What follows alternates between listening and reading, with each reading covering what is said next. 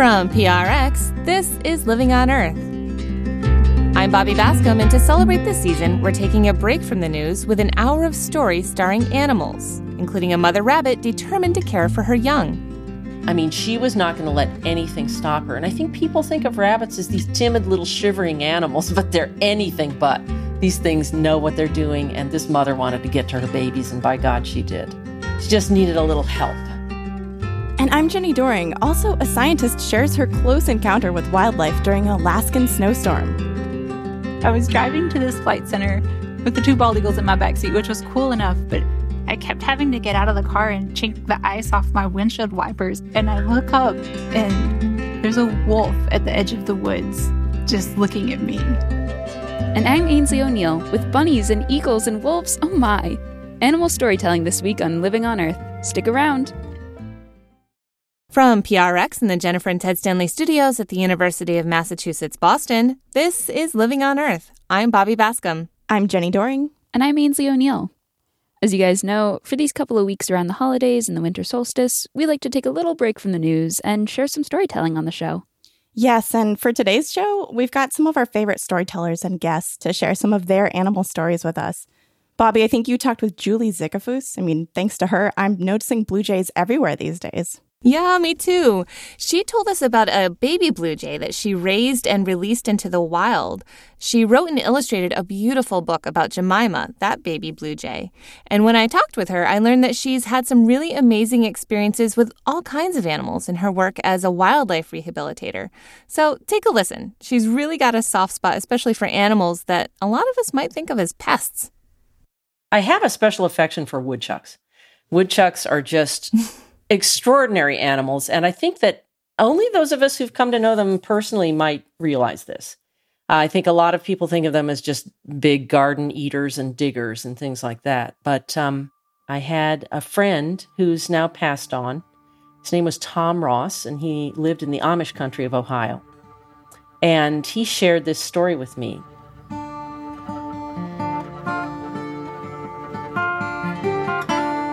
In the early 1970s, uh, Tom had an office. He was an architect. And it was in a home that was completely surrounded by commercial development, strip malls and, and stores and that kind of thing. And uh, a woodchuck somehow hung on and lived in the hedge in the front of the building and had a burrow down there. And it grazed out on the lawn. And one day, Tom received notice that the building was going to be demolished and he knew that the woodchuck would be killed when the lot was bulldozed. So he was afraid what would become of it. Mm.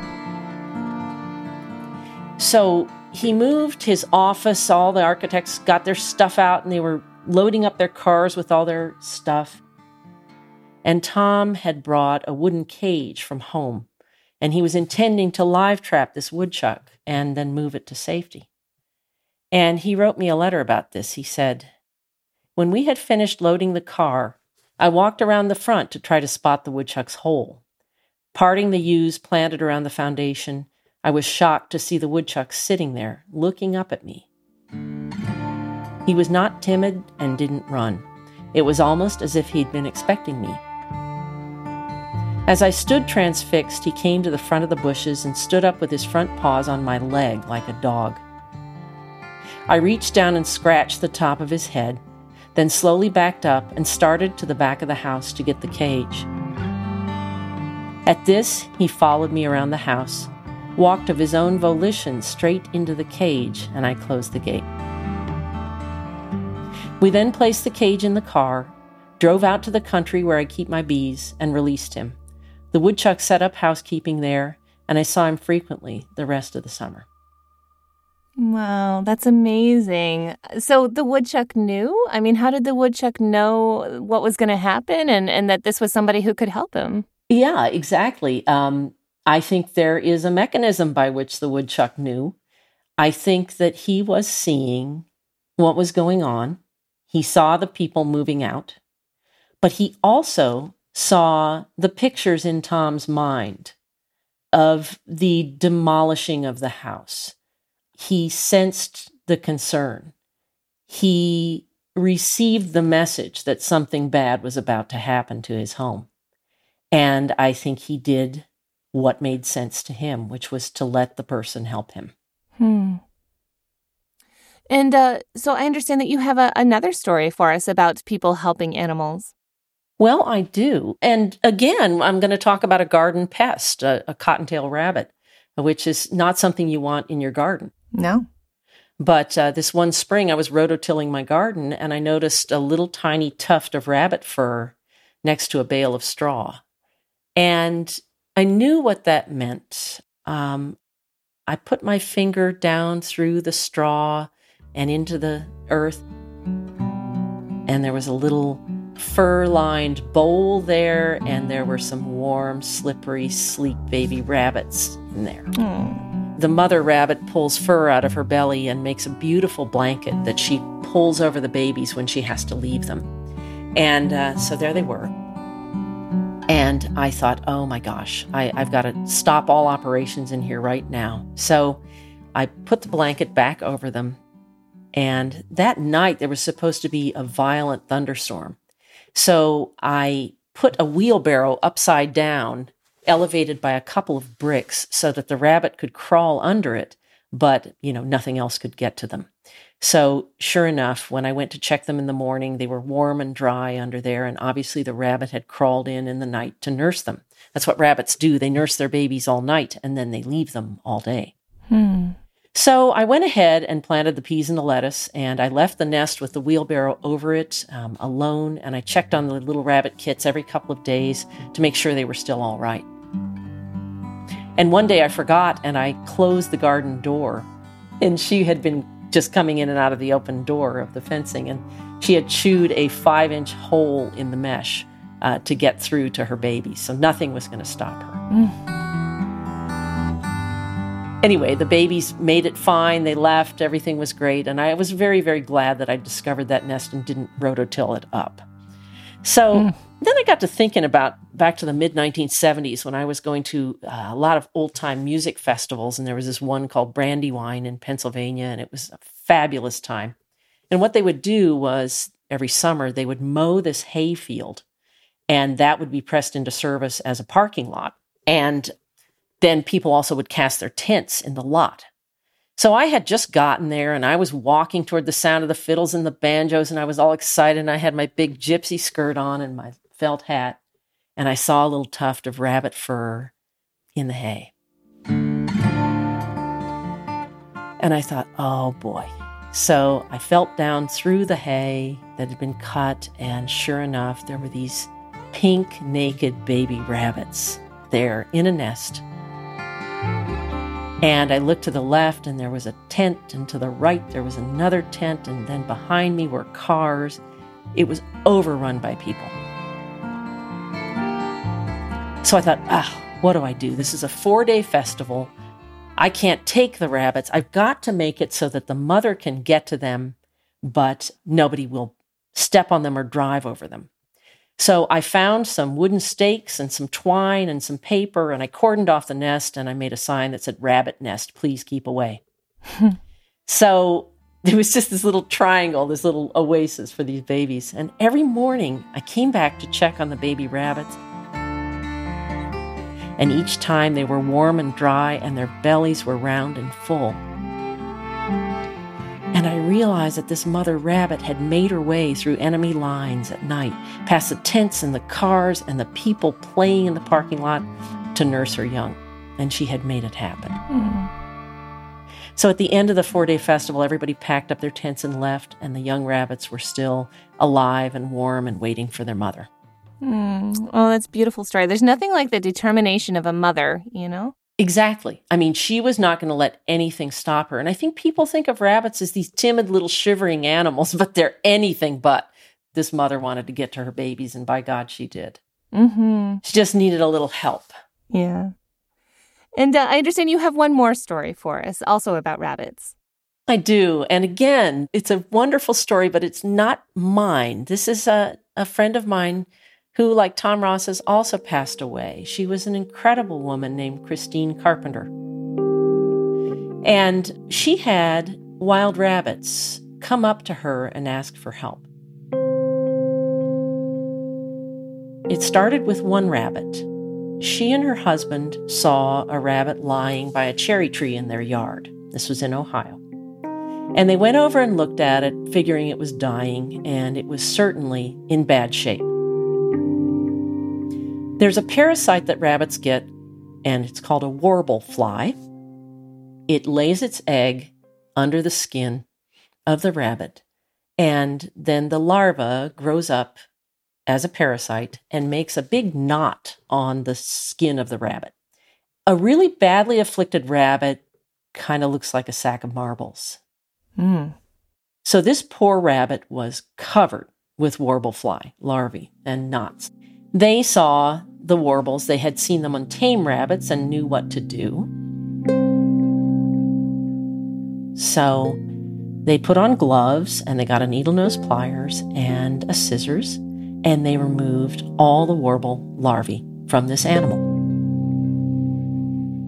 It allowed them to do it. It didn't struggle.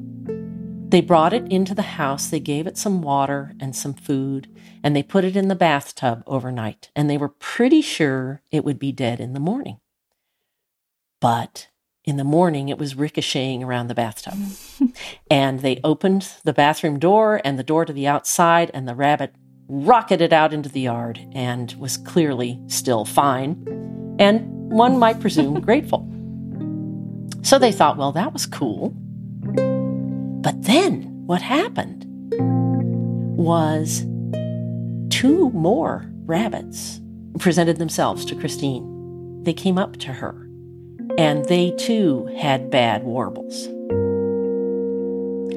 And again, Christine and her husband gloved up and put on long sleeves and, you know, held the rabbits, which struggled a little as a wild rabbit would, but they allowed themselves to be picked up and they allowed the operation to be done, and they went out and prospered after that.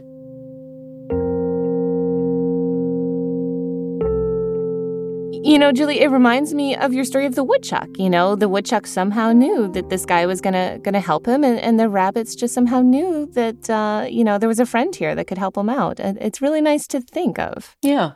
Well, it's you know, lots of people are probably familiar with the tale of Androcles and the lion, where a wild lion allowed Androcles to remove a thorn from its paw. So clearly, this is an old archetype. This is something that people have been doing with animals for many, many, many centuries. And I think it's something that that we need to look for in everyday life and, and look for ways to stop and help animals. It's a different way to look at the natural world and a, and a beautiful way, really. Julie Zickefoose is a part time wildlife rehabilitator, artist, and author of several books, including Saving Jemima Life and Love with a Hard Luck Jay. Julie, thank you so much for sharing all of these wonderful stories with us. Well, thank you, Bobby. It's such an honor to be on Living on Earth. Thank you so much.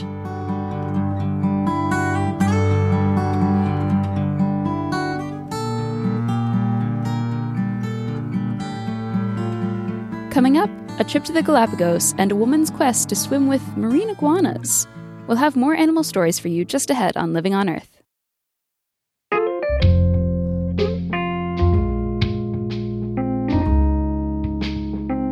In this giving season, please consider making a donation to Living on Earth. Your gift will help us continue to produce high quality journalism that educates and inspires you to be fully informed about climate change and environmental issues.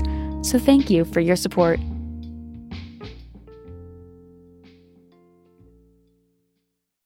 It's Living on Earth. I'm Bobby Bascomb. I'm Jenni Doering. And I'm Aynsley O'Neill. We continue our holiday special now with some more animal stories. Jenni, what do you have for us? Yeah, I talked with Tierra Curry. She's a senior scientist at the Center for Biological Diversity. And today she mostly has a desk job. She works towards getting legal protections for endangered species, plants, and animals, but she started by telling me about a close encounter that she had uh, a while back while working with animals in Alaska. I want to go back to about a decade ago when I lived in Alaska.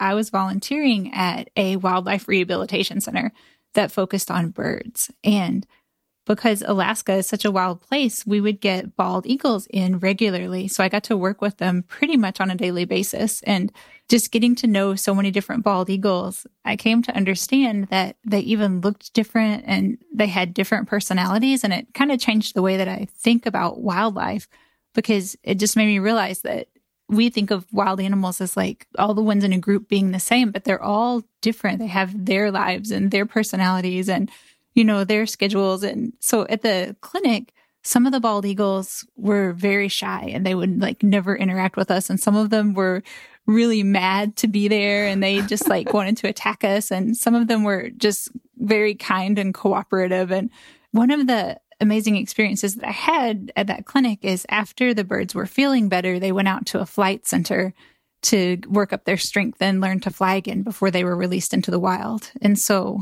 one winter morning, it was my job to take two bald eagles in really large dog kennels out to this flight center.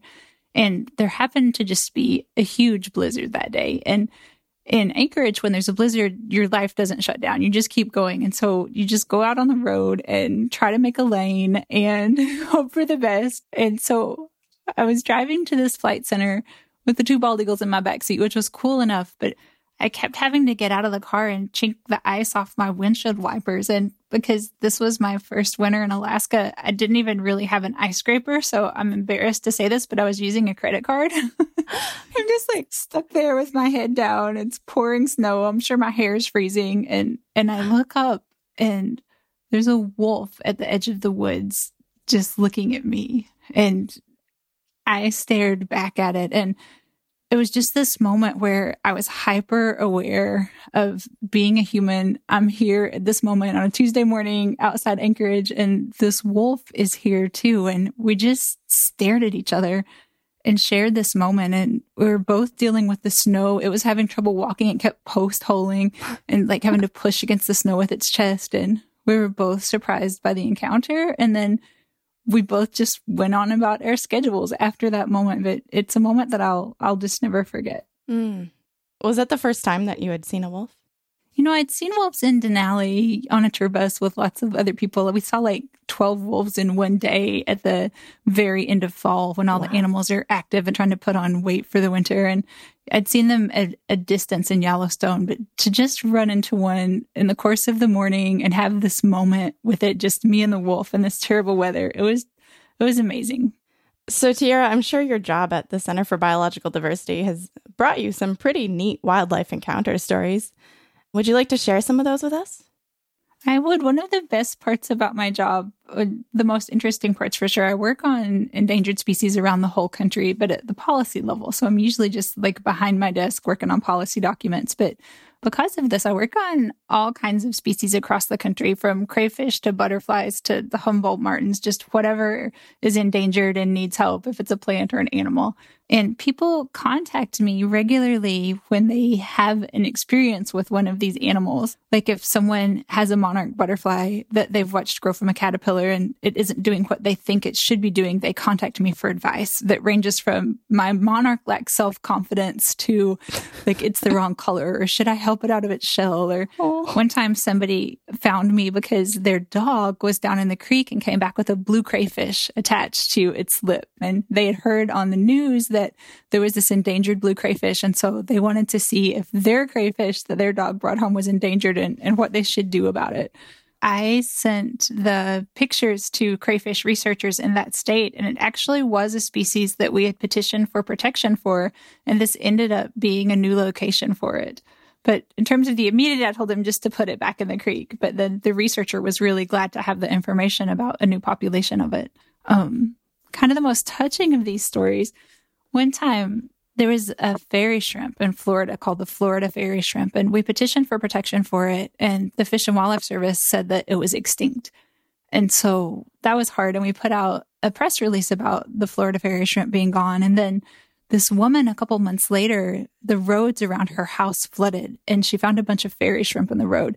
And she thought that maybe these fairy shrimp were the Florida fairy shrimp. And mm. she didn't know what to do. So she contacted me and I told her to contact somebody local, you know, to see what they were. And she just went out of her way. She contacted the State Wildlife Commission, a local marine lab. Upon their advice, she went and bought a tank and like food to feed them.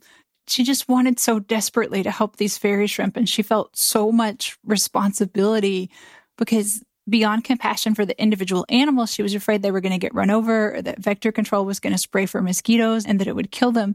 She felt responsibility for the fate of the entire species. What if she had found this animal that was just declared extinct? And for days, it took over her life. She dropped like everything she was doing to try to take care of these fairy shrimp to see if she could save this species. And I was just so touched and I felt so helpless, but also so grateful to her. Like, faced with this urgency and feeling the meaningfulness of the moment. And I think that, like, a lot of people, they hear about the extinction crisis and they want to help and they want to be a good human being and do the right thing. And then they encounter this really rare animal that could be the last of its kind and they don't know what to do. And somehow they find me.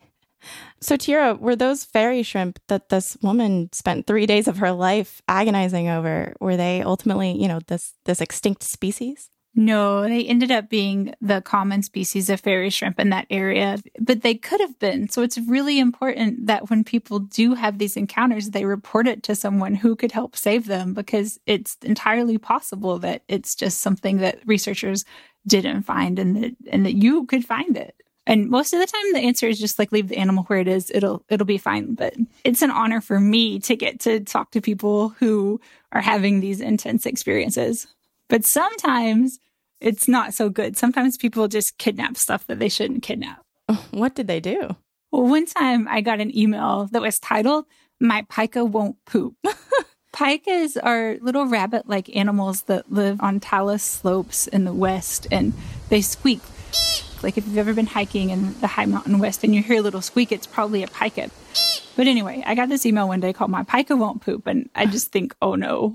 and I opened it and someone had brought home a pika it hadn't eaten or pooped for days and they they didn't know what to do and oh, no. so of course i told them take the pika back yeah i really hope they did i mean that can't be good for the pika so tierra if someone at home listening to this does find some critter that they think maybe is an endangered species or you know we thought it was extinct what would you recommend that they do in general, just take a picture. Take a bunch of pictures of it. Don't disturb it um, if it is in danger of getting run over or getting sprayed by vector control, like those were kind of extenuating circumstances for the fairy shrimp. Mostly just take the picture so that you can contact the researcher or contact me and I can find the researcher to to find out what it is. Most of the time unless an animal is hurt, even if it is hurt, probably don't pick it up. Just contact somebody who has the skills to go pick it up.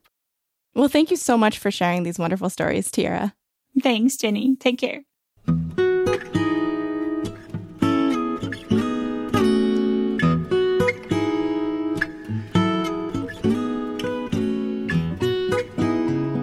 So, Aynsley, I know from hearing your stories around the office that you actually lived in Ecuador for a while and you spent some time in the Galapagos uh, around all those strange and wonderful animals. Yeah, it was definitely one of the coolest experiences of my life. Oh man, I'm so jealous. The Galapagos is really high on my list of places I'd love to visit. You definitely should if you ever get the chance. But in the meantime, we have a story from writer Jennifer Younghans that will take you to the Galapagos, at least for a few minutes. For as long as I can remember, I've dreamed of traveling to the Galapagos Islands to free dive with the ancient marine iguanas and roam the archipelago as Darwin did as he unraveled our story of evolution. He found little value in the marine iguana, insulting their physical appearance, intelligence, and behavior. But I fell in love with them when I saw a photo in National Geographic of this wave of marine iguanas swimming underwater. I longed to be right there among them, these gentle giants that often look like statues on land, armored in scales, with faces that resemble a gentler cousin of Tyrannosaurus rex, and snaggletooth spines that jut from head to tail, eyes that stare, and large claws at the end of hands that look strangely like our own. Then in 2017, I disembarked a small plane from Ecuador and stepped into the remote wilderness of my dreams. In July, the temperature is cooler, the seas are rougher, and the winds are stronger. But the life cycles of the natural world are vigorous and alive. Here, the animals are abundant and unafraid. In one startling panoramic view, blue footed boobies dive like torpedoes into turquoise water. Sea lion pups with giant dark globes for eyes and sand all over their faces follow us as they wait for their mothers to return with food. And colossal numbers of my beloved marine iguanas bask in the sun to warm themselves, piled in tangles of arms and legs and salt crusted faces. At night, when we anchor at sea, sea lions jump up to rest and sleep on the stern of our boat, and we wait for black tipped sharks to appear just below the surface, likely looking to score an easy meal, accustomed to the bycatch fishing boats dump. I gasp when they appear. Several have come, and we peer overboard, the mystery of how big the next one will be, or how close it will come, or from which direction electrifies my senses. In their presence, Hollywood's characterization of these beings as man eating predators crumbles, and I feel an undeniable resurrection of a connection once lost. Out here in the wilderness, under the celestial skies, in these moments of reverence, I am closer to the truth than I've ever been. I don't wonder about the future or question my existence. Somehow, out here, where the planet pulses according to its natural rhythms, it all makes sense.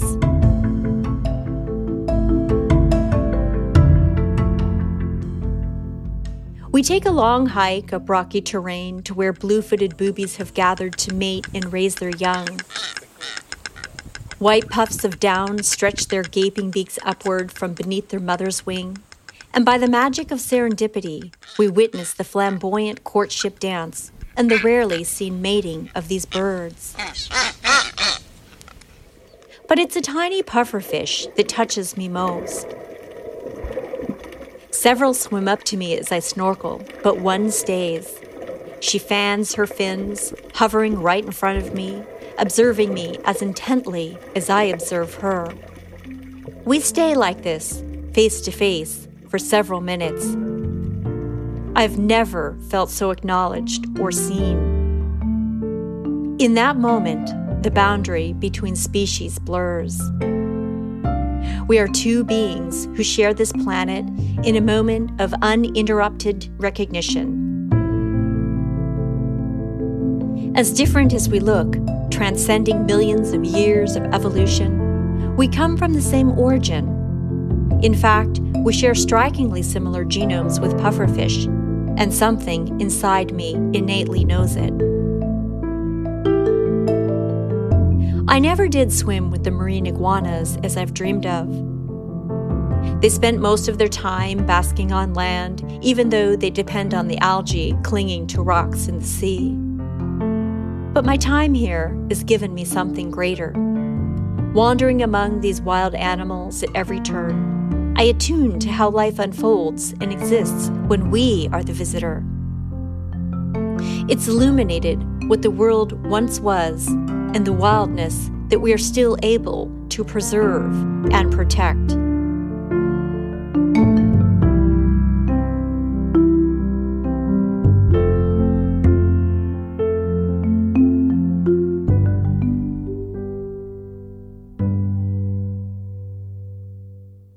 Well, first of all, thank you, Jennifer. I love to hear that.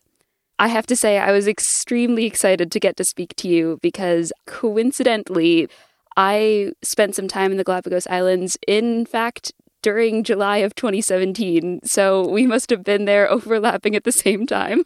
Oh my goodness. I wonder if we crossed paths.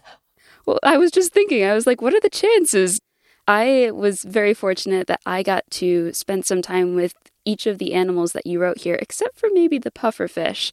But I have to say, I love that you have an affection for the marine iguanas because I do too, oh. even though they are, like you said, you know, a little bit prehistoric, a little bit uh, salt crusted, maybe not the most captivating at first sight? I almost think they are. I tend to gravitate towards the underdog always. And so when people see these creatures and they they think it's ugly or they don't think it's worthy of the attention, for me, I see beyond all of that immediately and I I know that there's a being in there a soul just like mine. I mm-hmm. I love them so much. I also loved hearing you talk about the sea lions who would jump up to rest near the stern of the boat. I didn't spend that much time on boats unless I was traveling between islands. But right in front of the school that I was attending was the beach, and they would all just come pop up there and hang out with us there. yeah, it's it's amazing because you you are always reminded of the rules to keep your distance from the animals and stay away and don't touch them and, and don't encourage them. But at the same time you often find yourselves having to move away quickly because they're they're following after you or or the sea lions are coming up and and touching their noses to yours as you are snorkeling or I I was standing next to this whale skeleton that we had stumbled upon on a beach and my daughter was taking pictures of me and all of a sudden I felt this thing on my back and it was one of the mockingbirds that had flew onto my bathing suit, crawled up my back, and stood on my head while my wow. daughter was taking photos. And it was wild because, you know, literally wild. literally wild. We are used to seeing animals in zoos, in aquariums, and on television. But, but that's more you see the shell of an animal when you are mm. on the Galapagos you are witnessing this entirety of this being and it's in its natural place, mm-hmm. you can sit and stay among them and observe this kind of life. And we just, we rarely have the opportunity to do that. So it, it's, it is wildly magical. Writer Jennifer Younghans lives in Sacramento, California, Jennifer, thank you so much for sharing your story with us. Thank you so much, Aynsley. It's been a pleasure to be here.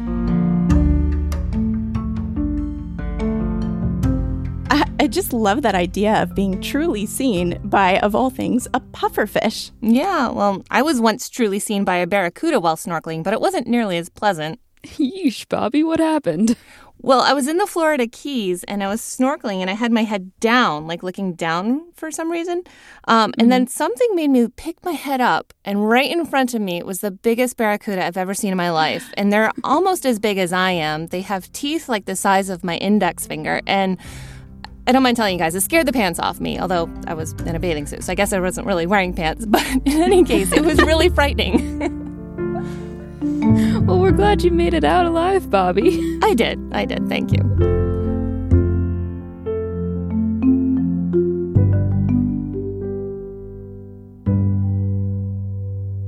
Coming up, we'll continue our animal storytelling special with Native American tales that inspire respect between humans and animals. That's just ahead here on Living on Earth. Support for Living on Earth comes from Sailors for the Sea and Oceana, helping boaters race clean sail green, and protect the seas they love. More information at sailorsforthesea.org. We wanted to thank you for your support of Living on Earth this past year. Our work is only possible with your help. Your generosity allows us to continue providing high quality environmental news and analysis to you and listeners around the world. Over the last year, we've produced over 300 stories covering a wide range of topics from climate change to pollution solutions to the future of energy. We delivered our radio program, podcast, and newsletter to you every week, featuring in depth interviews with experts, beyond the headlines coverage, and a wide variety of stories from the environmental world. In the season of giving, everyone at Living on Earth recognizes the wonder and joy that the natural world inspires in all of us. And you, our listeners, are the inspiration for our work. As we look ahead to the new year, we're excited to continue keeping you environmentally informed. Thank you and Happy New Year! We're back with Living on Earth. I'm Jenni Doering. I'm Aynsley O'Neill. And I'm Bobby Bascomb. Many Native American communities belong to a clan which identifies with an animal. There are bear, deer, and loon clans, to name a few. And those animals are frequently featured in traditional stories. So, to hear some of them, I called up Joe Bruchac. He's a storyteller and musician with the Nulhegan Abenaki tribe of Vermont and upstate New York. And Joe carves and plays traditional flutes.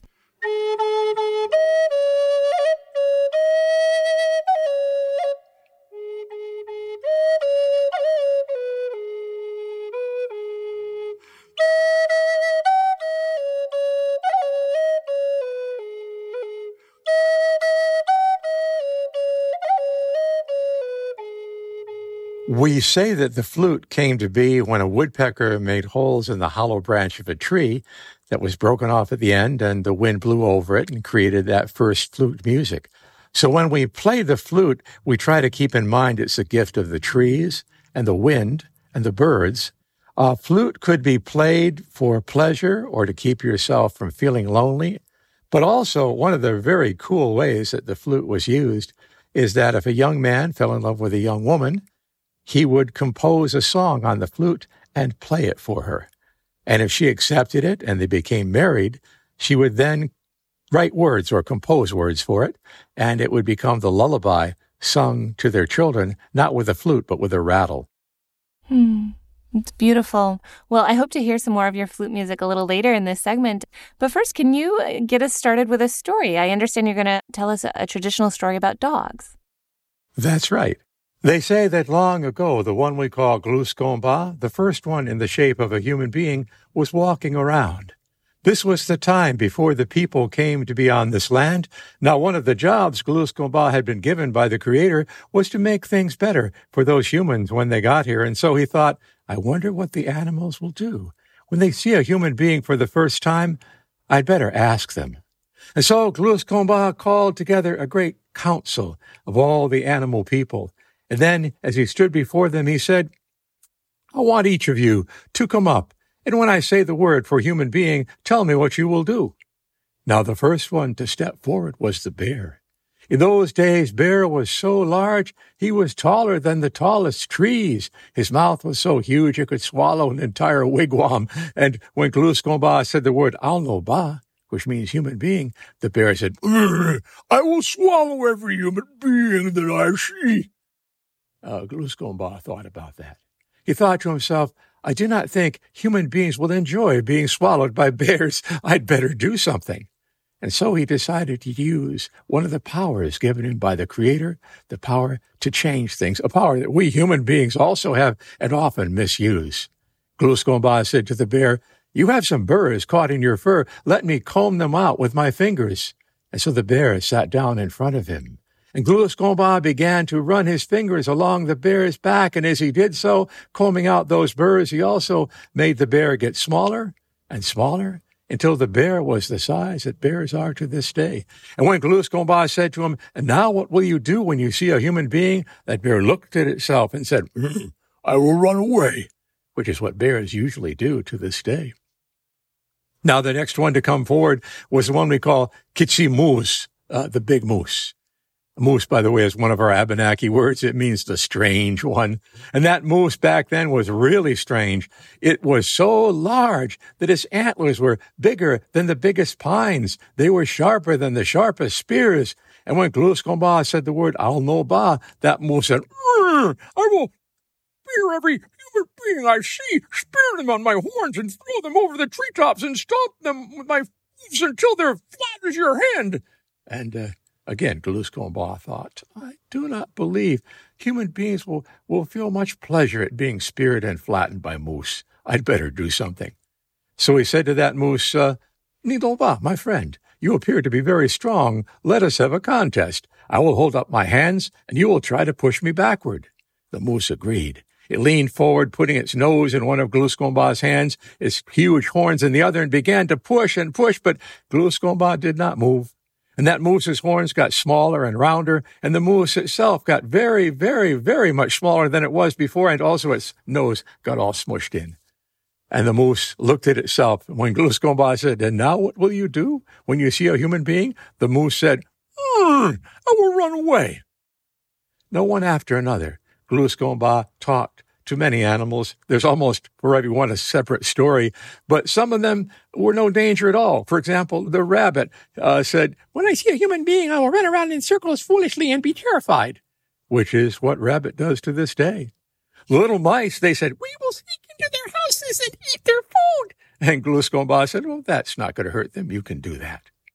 But finally, just one animal was remaining. It sat there in front of him, wagging its tail. It was, of course, Dog. And Gluskomba said to Dog, uh, Nindomba, my friend, are you going to do something to harm the human beings when they arrive here? And the dog shook its head and said, No, I've been waiting for the human beings to come. I want to be their best, best friend. I want to play with their children. I want to go hunting with them. I want to live at their houses with them and share their food and even climb in bed with them when we're not looking. I want to be their best, best, best, best friend.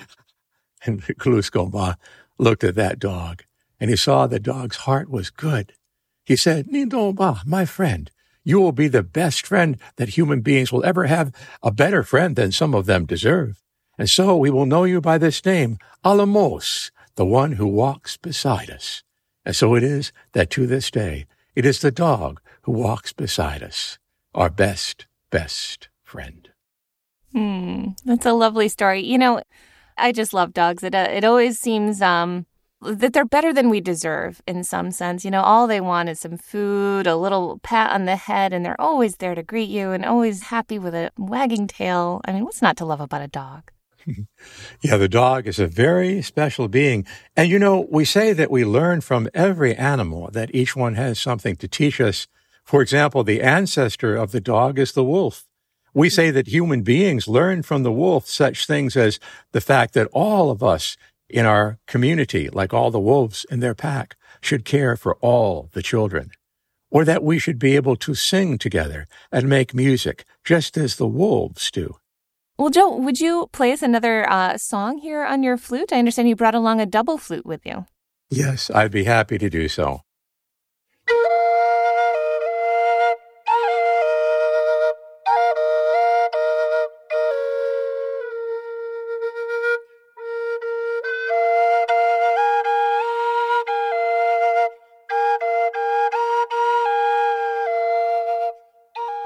Do you have any other um, stories of uh, animals helping people? That seems to be a theme here. Well, I think one of the good ones to tell is a story about the bears and a hunter who was not doing the right thing. And this is a, uh, the version that would be closest to the Seneca version as it was uh, collected by Arthur Parker, who was an ethnologist of the early 20th century and of himself of Seneca origin. The story is that there was a hunter who had to care for his nephew because the boy's parents had died. That hunter grew tired of caring for his nephew and said, Huh, today I think I will get rid of this useless boy. So he called his nephew, My nephew, come with me. I'm going hunting and you can come along. Well, that little boy was so happy. His uncle had never taken him hunting before. He was thrilled, but as they walked out of the village, he noticed two strange things. The first was they were headed in the direction of the winterland, the north, and it was said that one should not hunt in that direction. The other strange thing was that the hunter did not bring along his dog that was always with him when he hunted. They walked deep, deep towards the north in that forest until they came to a clearing. On the other side of that clearing was a hill, and there was a cave opening, a mouth of a cave in the base of that hill. The hunter said, Crawl in there. There are animals. Chase them out to me. So he crawled into that cave deeper and deeper till he came to the end of it, and there were no animals there. He turned around, sorry that he was disappointing his uncle, and he saw that circle of light that was the mouth of the cave suddenly disappear, and all was dark. He crawled forward and discovered a big stone had been wedged into the mouth of the cave, trapping him there, and he realized then his uncle had wanted to get rid of him. He felt great sorrow then, not so much for himself as for his uncle, whose mind was obviously not right, for who in their right mind would do this to an innocent child? Then he began to remember something how his parents had told him, If you feel alone and lonely, sing this song, and a friend may come and help you. So he began to sing, Way on a, way on a, way on a, hey. Way on a, way on a, way on a, hey. Way on a, way on a, And as he sang that song, he thought he could hear voices joining in from the other side of that stone. And then suddenly the stone was rolled away. He crawled out, blinking in the light, and saw people all around that clearing looking at him, people of all sizes and shapes. He blinked again and realized they were animals all looking at him. And an old grandmother woodchuck came up and poked him in the knee and said, Grandson, we heard your song. Do you need help? The boy said, I do indeed. My uncle put me in that cave, and I have no parents, so I have no family. That old grandmother woodchuck said, Grandson, choose any of us. We'll be your family. You can decide for yourself. Well, the boy looked around and seeing all those animals did not know how to choose. So he said, Could you each tell me what your life is like so I would know if I could do a good job? So the first one that came up was a little mole. Little mole said, You to be a mole. We burrow in the ground and we eat the most delicious worms. And the little boy thought about that. He really didn't want to eat worms, but he also wanted to be polite. So he said to that little tiny mole, Oh, my friend, I would not be a good mole. Look at my fingers. They're so weak. I can't really dig holes the way you do. I would be terrible at your family's job. Now the next to come forward was the beaver. The beaver said, You would love to be a beaver. We swim underwater and we eat the mm, best of the tree bark at all. Oh, wonderful tree bark. Again, the boy thought about eating tree bark, not something very appetizing, but he remembered to be polite. He said, Beaver, look at my teeth. They're too weak to, to cut down trees, and I can't swim underwater the way you can. I would be a terrible beaver. Now, one by one, many animals came forward. None of them seemed right until the old mother bear walked forward and said, Hmm, my boy, you would love to be a bear. We take our time going through the woods. We eat delicious honey and berries, and we sleep in a warm cave together, and my two cubs here will wrestle and play with you any time you want. And the boy said, I'll be a bear. And indeed, he became a member of their family. He traveled with them everywhere, and life indeed was good being a bear. And he wrestled and played with his new brothers all the time. But every time they scratched him, hair grew on his body, till by the end of the summer he looked like a bear himself. Now, as they went along and the autumn came, each day they heard different hunters, all of them not good enough to catch a bear, until the old mother bear said, Oh, it's two legs and four legs. This one is a good one. We must run. And they began to run, pursued by two legs and four legs. Behind them, they could hear the sound of woof, woof, woof, woof, woof, woof, woof, getting closer and closer until they came to a clearing where an old tree had fallen over, a hollow tree. The mother bear said, Crawl in here, we may be safe. They crawled into that hollow log and waited. They heard the sound of woof, woof, woof, and then silence outside. And suddenly, smoke began to come into that log, and the boy remembered that that was how hunters would hunt for some animals. If an animal took shelter inside a hollow tree, a fire would be built, and smoke would be blown in to make that animal come out. And he also remembered he used to be a human being and could speak in human words. And so he called out, Stop! Stop! And the smoke stopped coming into the log. He crawled out, and there in front of him, he saw his uncle and his uncle's dog. His uncle took one step toward him and touched him, and all the hair fell off his body, and he looked like a human being again. And the uncle said, My nephew, is it you? I thought, I thought you were dead when I came back to free you from that cave, for I realized my mind had been twisted and I'd done a wrong thing. And I came back and the stone was rolled away and there were animal footprints everywhere. I thought they'd eaten you. And the boy said, No, uncle, they did not eat me. They adopted me. And if you wish me to live again as a human being, then you have to accept the bears as your family too. And the uncle agreed. And so it was that from that time on, those who were connected to the bear, the people of the bear clan, as well as all of our people, remembered the lesson that day that all of us must keep in our hearts the same love and caring for our children as you'll find in the heart of a mother bear. And that is how that story goes. Mm, it's lovely. Yeah, I mean, that's the, you know, you don't mess with a mama bear, right? I love that sentiment. It's a good story about motherhood because mother bears, whether they're human or not, you don't mess with them. Joe Bruchac is a musician, storyteller, and member of the Nulhegan Abenaki Nation. Joe, thank you so much for telling us all these wonderful stories. Uh, which means thank you or good returning to you, and uh, also Ulipam Kani, which means may your journey be good.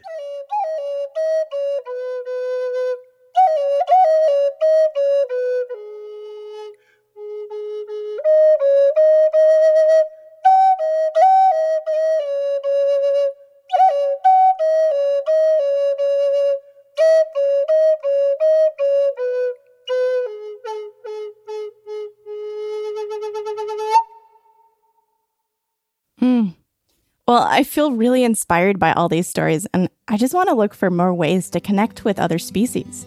I know, Jenni. What's nice is it's a good little positive feedback loop. The more you become aware of nature, the more you become attuned to it. Like when I had this class where I had to take note of every single animal encounter I had, suddenly I was noticing bird calls everywhere I went. Mm. Right, you just have to put in a little bit of effort to connect with nature, but once you do, what a rewarding experience it can be. I know. This really makes me want to spend some more time outside. Mm, yeah, I really want to go to the Galapagos now. Ooh, take me with you. I know. Let's do a Living on Earth reporting trip to the Galapagos. Yeah. a good idea. But until then, let's look for connections with animals a little closer to home, like woodchucks, rabbits, and the dogs who walk beside us. Right. As we've learned in the last hour, those connections can bring just as much joy to our lives.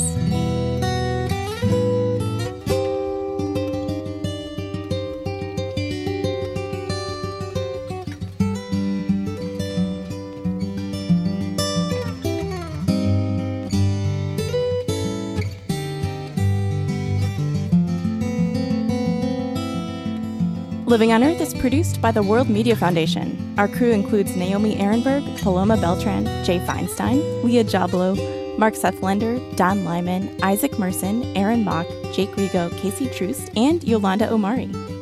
Tom Tiger engineered our show. Alison Lirish Dean composed our themes. You can hear us anytime at loe.org, Apple Podcasts, and Google Podcasts. And like us, please, on our Facebook page, Living on Earth. We tweet from at Living on Earth and find us on Instagram at Living on Earth Radio. Steve Curwood is our executive producer. I'm Bobby Bascomb. I'm Jenni Doering. And I'm Aynsley O'Neill. Thanks, Thanks for listening. Funding for Living on Earth comes from you, our listeners, and from the University of Massachusetts Boston, in association with its School for the Environment, developing the next generation of environmental leaders, and from the Grantham Foundation for the Protection of the Environment supporting strategic communications and collaboration in solving the world's most pressing environmental problems.